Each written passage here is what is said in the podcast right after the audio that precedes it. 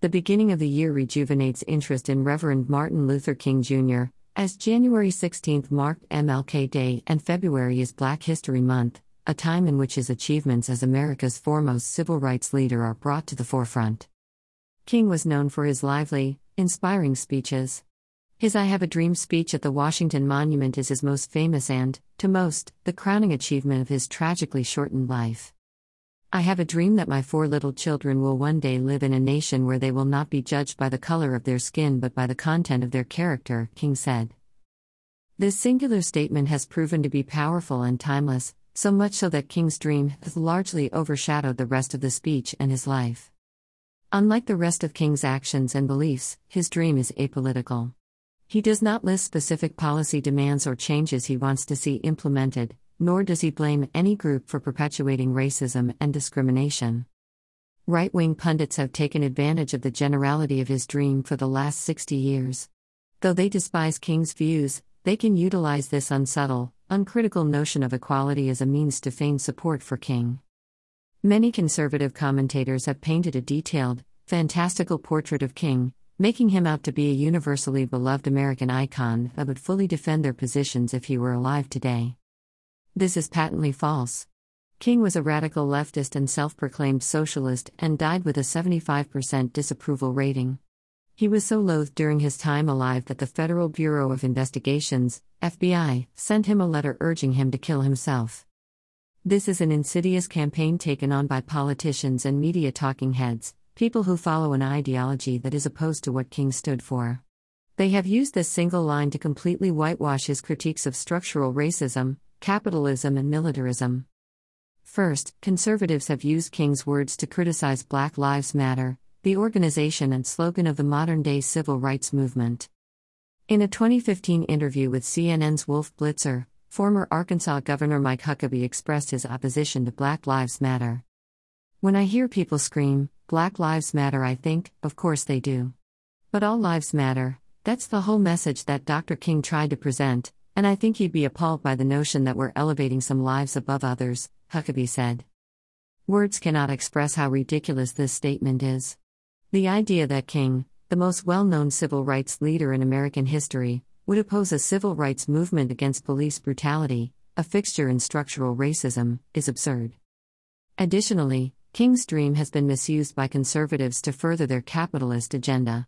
For example, Ben Shapiro, an ultra conservative pundit from the Daily Wire, suggested that King would oppose reparations as a means to make up for past transgressions against black Americans. His real dream was the Bernie Sanders socialist agenda that would overcome race with redistributionism. He's really a class warrior rather than a warrior of racial integration. This is not why America celebrates Dr. Martin Luther King, Shapiro said. King spoke specifically about wealth redistributionism. At the Southern Christian Leadership Conference, SCLC, in 1967, King discussed a broader distribution of wealth in depth.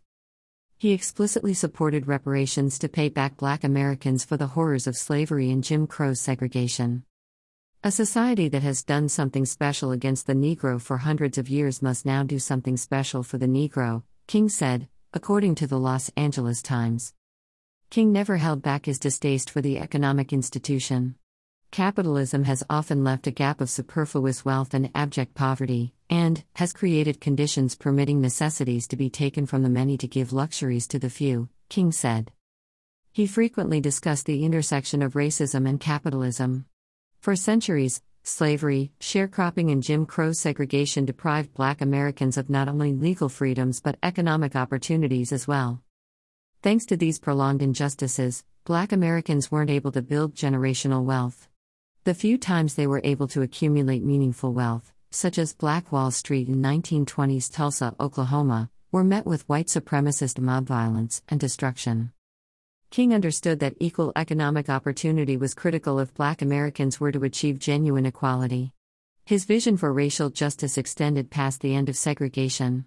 He wanted black Americans to experience the financial prosperity enjoyed by white Americans. What good is having the right to sit at the lunch counter if you can't buy a hamburger? King said in Memphis, Tennessee. In March 1968, just two weeks before his assassination. Liberals have even twisted King's expressed views, specifically about militarism.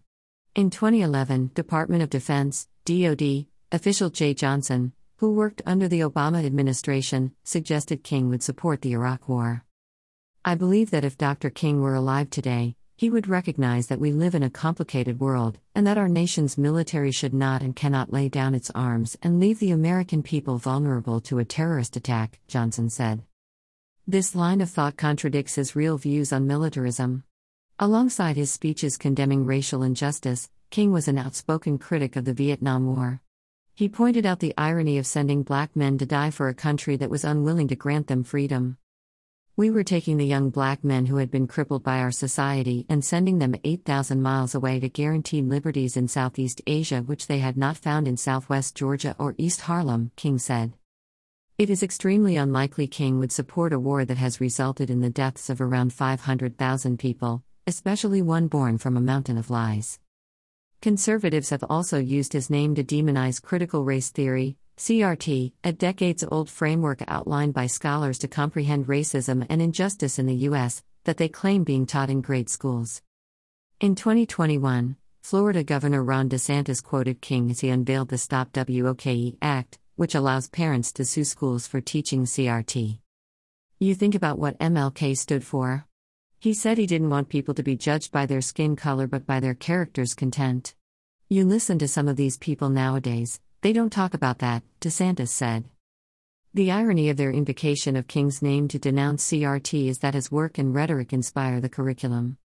In Critical Race Theory, an introduction, writers Jean Stefancic and Richard Delgado specifically cite King as one of the figures from the framework inspired. In the 1995 essay Who's Afraid of Critical Race Theory, Derek Bell wrote Critical race theory recognizes that revolutionizing a culture begins with a radical reassessment of it. Structural change within American society is precisely what King advocated for. Right wing pundits and politicians have tarnished King's legacy. They have made a mockery of his teachings and have drug his name through the dirt to defend their racist, capitalistic ideals. Worst of all, they've accomplished this by quoting one line from one speech King gave. In that same I Have a Dream speech, King also made another powerful statement that I doubt conservatives have listened to. King said, America has given its colored people a bad check, a check that has come back marked insufficient funds, so we have come to cash this check, a check that will give us upon demand the riches of freedom and security of justice. It's time for America to finally rewrite people of color a better check.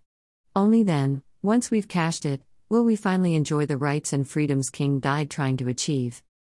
This content was originally published here.